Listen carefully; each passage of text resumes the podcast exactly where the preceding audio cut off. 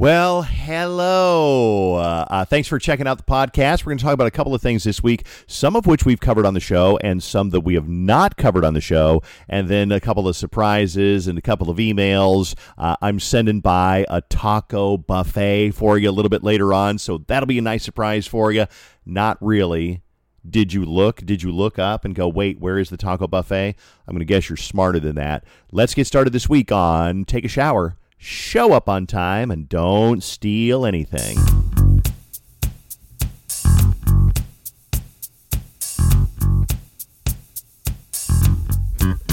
By the way, that music right there is from my friend Johnny DeShay. I've known Johnny for years, and he's a bass player here in town, and he's awesome. And he's one of those guys that plays so well, so naturally, and he's so modest about it that if you ever talk to him, he'll never even bring up the fact that he's a bass player, because he's just like the friendliest guy ever, and also one of the creepiest guys that I've ever met. I just say he's my buddy, so I can say that. I'm really impressed with musicians. The more that I realize the freaking talent that they have, it's so impressive, isn't it? That, you know, you watch a band and you take it for granted what they're actually doing. Let's say you go to, name a concert. Let's say you go see who? The Killers. I mean, maybe you don't like the Killers. Maybe you're going to go see Ariana Grande. Maybe you hate Ariana Grande, and then you're going to go see Taylor Swift. But you watch these musicians, and what they're doing is so incredible and takes such talent, and you and I watch it like, yeah, it's no big deal. They're playing a guitar. Big freaking deal. To play the guitar, there's 6 strings on a guitar. You have to know where to put your fingers, not just one time, but about, hundreds of times during a song. So many different chords. Maybe a song only has 5 chords or 6 chords. But, you know, you watch these people and you go, they do it so effortlessly. Not only that, they're singing at the same time, and they're right in step. They're locked with the rest of the band. The bass player is locked with the drummer. The drummer is locked with the bass player. The vocalist is locked with the keyboard player. Maybe they're playing the keyboards at the same time. Next time you go see anybody who plays and sings at the same time, remember this. A musician, I think I was taking guitar lessons a long time ago. I was like 25 years old taking guitar lessons, and I never got good. I gave it up.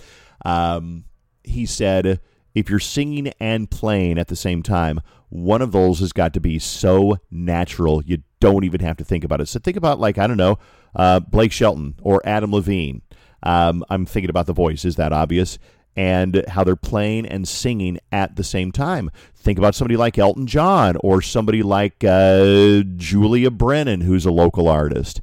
And she's playing the keyboards and singing at the same time and making it look easy. That's why dummies like me and you, and maybe you're musical, we look at that and go, I could kind of do that. Hey, trust me. I've been playing the ukulele for about a year and a half. And it's funny, whenever I tell somebody I play the ukulele, I always kind of get a look like, you fucking kidding me? Are you serious? Or are you making a joke? Is that a real instrument? Do people really learn to play the ukulele? And yeah, but why the ukulele when you could be so much more credible playing the guitar or the bass or keyboards? I don't know. It's easy to carry around. It's moderately easy to get some chords out of. And if you can play 4 chords on a ukulele, you can play a million songs. So anyway, I just really enjoyed it. I was talking to my trainer, Brent, shout out today over at Snap. He's like, what are you doing later today? I said, I got a ukulele lesson. And he kind of looked at me like, I've heard you talking about that on the radio. Are you serious? You really play? I said, yeah. It's a ton of fun. So, hey, listen, if you play any instrument, you get it. If you don't play an instrument, maybe you don't get it, but I'm not going to be judgmental about that. Just like, you know, it might not be the thing for you. And I asked Brent, I said, do you play anything? And he's like, nah, I don't. And I said, you know what? That's okay. Not everybody does. But hey, I'm going to tell you something. If you're looking for something to keep your mind sharp and to have fun and bring some, I know this term is overused in 2020, to bring some joy into your life, go down to your local music store. You can go to Schmidt. They do a great job. And get a ukulele. You can get a plastic one. It looks like a toy, but they sound just as good, almost as good as the wood ones. They're totally legit. You can get a plastic ukulele for about $35 or $40. Get a tuning app in the tuning store, because tuning up is very important. and try a couple of chords. You can go on YouTube and look for any like beginner ukulele tutorial and learn it right there on YouTube. There's apps and different ways to learn. I learned with an app called Musician. I don't want to get too deep into the woods here because if you don't care about that, you're not going to do it. Then I don't want to bore you, and I would like you to listen to the entire podcast instead of going, F this, I'm out. Let's get back to music. I was in Los Angeles last week, and I went to the iHeartRadio Music Summit. And I just love talking about this because it's so cool. And I like music, but I'm not a music nut. I'm not a music aficionado. I am not somebody who's like, oh, my life is all about music, and that is my heart and soul. That's just not me. I like music as much as anybody. But I don't go seek out music. I let music seek me. If I hear it on KDWB, or I hear about it from a friend who's like, oh, you really got to hear this. Like Chase turned me on to the Black Keys 10 years ago. Something like that, and he loves the Black Keys, and I like the Black Keys, but so I like music, but I'm not a music aficionado. I go out to this, they call it the iHeartRadio Music Summit, and basically it's so interesting.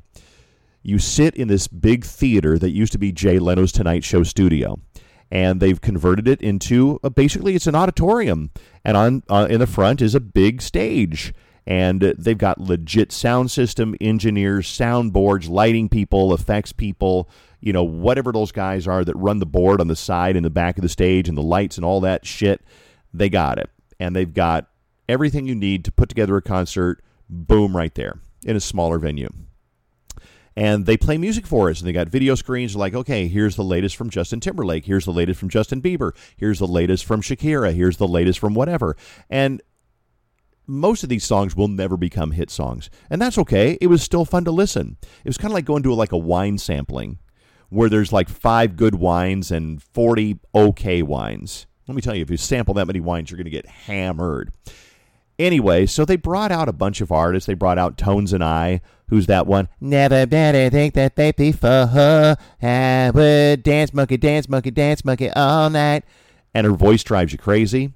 And you're like, shut that song up. I don't like that song. But once I met her, I didn't meet her.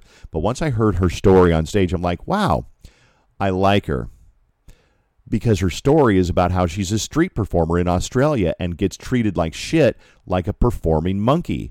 Well, she doesn't dance, but she sings. But she said, but making it singing monkey is not as fun or, I don't know, telling as dance monkey. So she told the story about how basically being a street performer is a degrading experience, and you don't make a whole lot of money, and you have to park like 6 blocks away and carry all your shit and set it up and your, you know, power supply and your keyboard and your amplifier and your speakers and all that, and drunks will come up and try to sing along with her and play her keyboard, and she's like, it's degrading, but that's how she made her living for a while.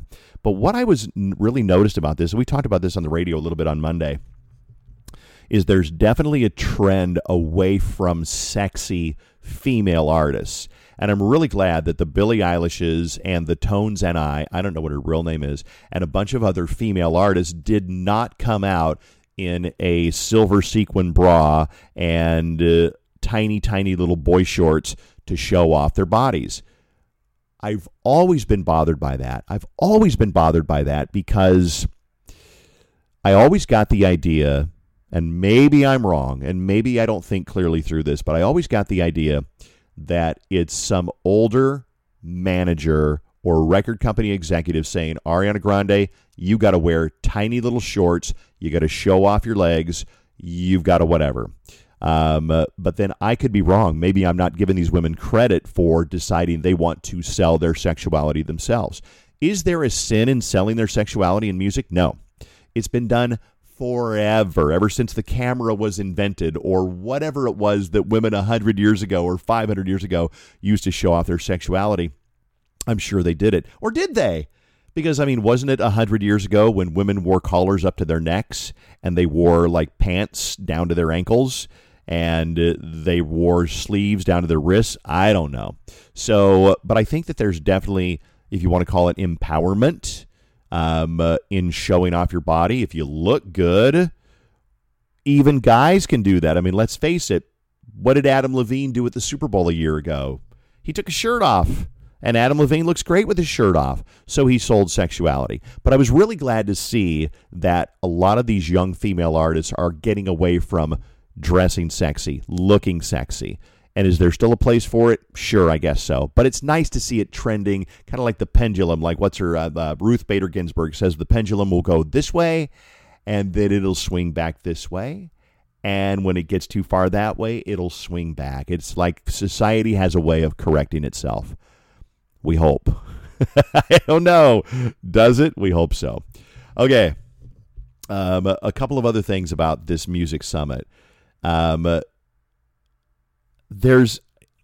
came up that Camila Cabello was, she had new music out, and she had like some music out with somebody, and I can't remember who her music was with, but they were talking about how Camila's got new music, and I thought about Camila. Oh, I know what it was. Okay, so Camila and then the other forgotten names in Fifth Harmony. Well, they're not all forgotten. There's Dinah J and the other ones, and really past that, if you told me some of their names, I'd remember them. But let's be honest, you might remember some of them besides Dinah J and Camila Cabello. But for the most part, people just don't. They know that there were five girls in there.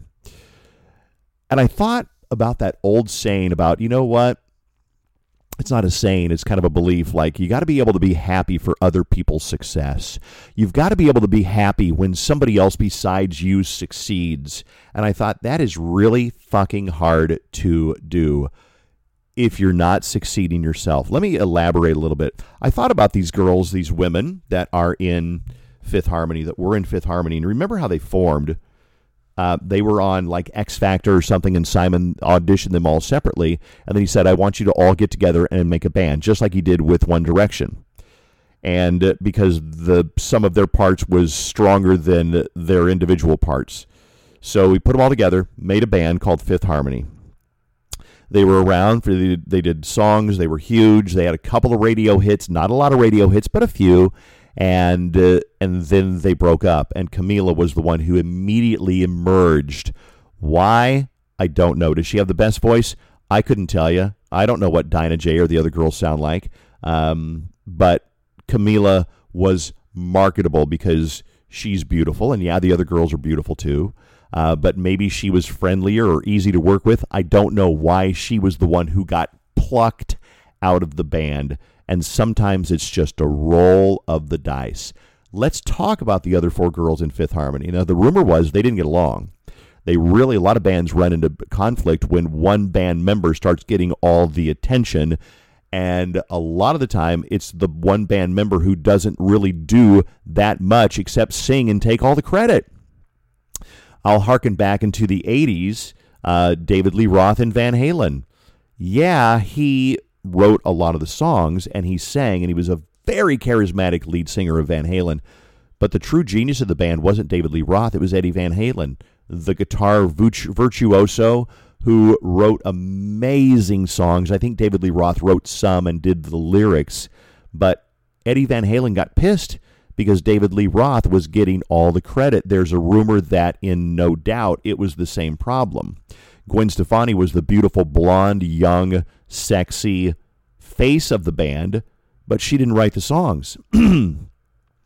She showed up, she performed, she looked beautiful, but she got all the credit. As a matter of fact, name one person in No Doubt besides Gwen Stefani. And the other band members didn't like it. So that's one of the reasons that they are no longer. So I thought, where am I going with this? I do have a point, and that is it's really difficult to look at somebody who is succeeding and be happy for them when you are not. And we are told, you know what, you should be happy to watch other people succeed. You're a terrible person if you can't watch other people succeed. And a lot of the time there are people who grab success that are working no harder than somebody else who didn't get it. And that's really all I have to say about that. I don't know. I just thought that was really interesting, kind of a revelation. So if you're watching people around you succeed and you're working just as hard, and there's a lot of radio shows that do this. There's a lot of radio shows where one person is doing all of the work. I'll be real honest with you. I've run into this in my career, and I don't want to be specific because a lot of these people are still around and some are still in radio, but it goes back. It was before my time at KDWB. Let me put it that way. I would come home and I would work on my morning show pretty much all day. I'd take a nap. I'd watch a little bit of TV. I'd work on the morning show again. I would write funny parody songs, funny commercials, funny skits. I would even give them to other people on the show to perform. And I would say, hey, I wrote this funny song. I want you to sing it because I want to spread the show around a little bit and not make it all about me because it's just a better show that way. I mean, think about it. If your favorite TV show that had, like, say, Friends. Let's say every Friends episode was only about Monica. It'd get a little boring after a while. So they'd make one about Chandler. They'd make one about Joey. They'd make one about Ross or Phoebe or whatever. But if they made it all about Monica, it'd be like, well, fuck, spread it around a little bit. So I would spread it around. And let me tell you, when you do that, sometimes you get such ingratitude. I would write songs for these people, and they would show up late for work.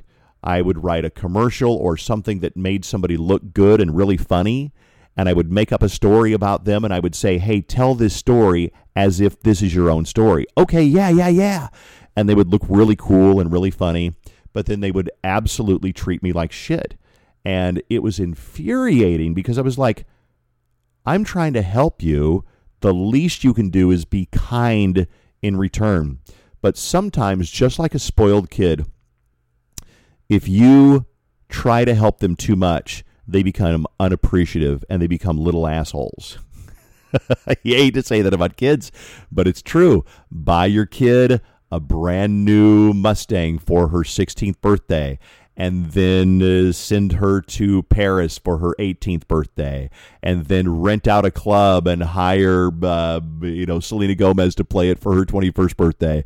And she might turn into a rotten person and treat mom and dad like an ATM and like shit. And that's kind of what I ran into when I would do all these things for all these people. So now on my show, everybody pitches in. Everybody chips in. Fallon does a lot of work. Steve does a lot of work. Anybody on my show that doesn't do a lot of work or says, that's not my job or I don't have time or I'm going to the gym, they wouldn't be there. They really wouldn't. And I've had some people who did that. It's like, nah, I really can't today. It's like, okay, well, you know what? This is your last day here on KDWB. Can I tell you a quick story? Total stream of consciousness here. Radio guy, legendary radio guy, didn't like somebody that was on his staff. He called him in one day. This is back in the day of Polaroid pictures. So this tells you it's 30 years ago or so. He calls him into his office. He's like, hey, sit down over there. Yeah, what's up? I want to take your picture. Oh, okay. Pulls out a camera, Polaroid camera. Okay, smile. Takes a picture of him. Takes it out, and you shake it like a Polaroid picture. He shakes it. He's like, oh, that's a good picture of you. You want to see it? He hands it to the guy. He goes, you hang on to that one because that is a picture of you on your last day at this radio station. Fuck! Are you serious? It's a true story from what I've heard. I love it. I think it's cruel, but it makes a great story. Okay, so back into what we were talking about. Let's see what else happened at the Music Summit. I think that it's very interesting. I looked around the room, and I love and respect the people that I work for and that I work with, but the room was loaded with older white dudes running the music business. And not everybody was an older white dude. There was a lot of younger people of color that were women. And but there was a lot of older white dudes. And I looked around, I thought, should older white men that have been in this business for 30, 40 years be in charge of what 15-year-old boys or 15 or 16-year-old girls are listening to? Should they have that kind of power? And I thought, you know what? Maybe it's because they're just the best there is. I don't know, but maybe it's just because they really are the best there is. Or maybe they're very protective of each other, and it's like, okay, I love my job, you love your job, let's protect each other. And I don't know, but I found it very interesting that the room was full of older white men. And being an older white guy myself, I haven't done anything wrong. I wonder sometimes, am I supposed to just walk away and let somebody who's 25 of a different ethnicity have my job? Well, I like my job. So I don't know. I guess there's several different ways to look at it. And I am very open to the idea of people of color and different genders and ages doing whatever. I want to see 25-year-old African-American engineers and 28-year-old transgender doctor. You know what? I think that's great. I love it. But at the same time, I'm not willing to step away from my job to give it to somebody else. Maybe when I age out and I'm doing something else, they will definitely, I mean, I don't know. Probably, I think Fallon will probably get my job when I leave. So just some things, some random things to think about. Finally, on the podcast, I have an email from a big supporter of the podcast. He listens every week, and I really appreciate this one. And I've talked to him. I talked about him on the show several times, and I always screw up his name. So I'm going to say it the way that I say it and hope for his forgiveness. But his name is Vikas. And I know I said it wrong last time, and he corrected me. And somewhere I have the email. But he is a Boy Scout leader, and he is, you know, a little younger than me. But, you know, he's an older guy. I don't know where he's from. I'm going to guess somewhere in the Middle East. But he lives in America now, so he's a fucking American. So show some respect. All right. He says, he writes to Dave Ryan at KDWB.com. Dave, every time I listen to your podcast, I say I really need to buy his book. And today I finally did. I look forward to reading it. Keep up the good work. Maybe I'll try to arrange a time to meet you and sign the book. Hey, Vikas, I would love to absolutely do that. Let me find his tweet, too, because he tweeted earlier, and I really appreciate that because let me just see if I can find it here really quickly. Okay, you know what? Sometimes you look through Twitter, and things aren't as obvious as they should be where it is. Here we go. Here's what he said. He said... He said, flying home from Florida last night, I read the whole book, and honestly, I agree with 99% of it. This is advice I could have used from age 20 to 25, and I think it would make a great high school graduation gift. I might buy a few more to give as gifts. And then a woman named Ellen says, let me know if you feel it that strongly. I have a senior. And so he tweets back, he says, I do. There are lessons about lending money, polite manners, how to work hard and not complain about the task. There's a chapter called Feed the Goat, and never saying, they don't pay me enough to do that, which that's not my job, and they don't pay me enough to do that really are just thorns in my side. There's a little grown-up relationship advice, bullying, coloring your hair blue, and weed. And then Ellen says, I have to check it out. My senior's not a big reader, but maybe, and he says, I'm not either. Quick bits of advice, no more than a page or so each, 101 chapters, 131 pages. So, and that's basically what the whole podcast is based on, is that book that I started writing probably close to 10 years ago when I realized I could pass along some things to you that will save you the pain of making these mistakes. And I clarify this once in a while. I always feel like there should be an asterisk on the book or whenever I talk about this, because there's some in there. It's like, you know, boys pee standing up, girls pee sitting down. I don't know if I said it exactly like that, but you know what? If you're a guy and you want to pee sitting down, I will laugh at you, but you do whatever you want to. Another one I said, women, don't dye your hair red. It doesn't look natural. It doesn't. It doesn't ever look natural. But if you want to dye your hair red and you're a woman, who the hell am I to tell you that you should not? So there's a couple of things. Listen, once you commit to something and put it in ink, on paper, in a book, and you sell it and distribute it, it's out there, and I can never take it back. But there are certain things in there that I definitely stand by. And there are things in there where I'm like, I'm a little bit embarrassed about that one, that it was written in 2014, but I'm hoping that people will understand and forgive me, and maybe they will, maybe they won't.